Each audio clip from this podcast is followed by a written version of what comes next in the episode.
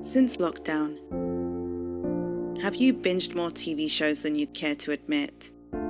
Are you tired of streaming services asking if you're still watching? Let's face it, You are a TV addict.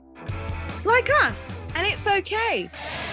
Join us, Meryl and Hava, as we review episodes of the biggest and best TV shows. So, what will we actually be doing, Meryl? We'll be kicking things off with a series recap of Marvel's highly anticipated Disney Plus production, WandaVision.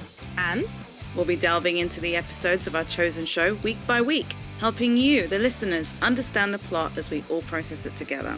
and What do you mean, and what more do you want? we want more, Meryl. We, the listeners, want more. We'll also be looking at Easter eggs, facts, and connections the show may have to past and future productions. Why, you say? Because this will be followed by the one we have both really been waiting for The Falcon and the Winter Soldier. Oh, yes, can't wait!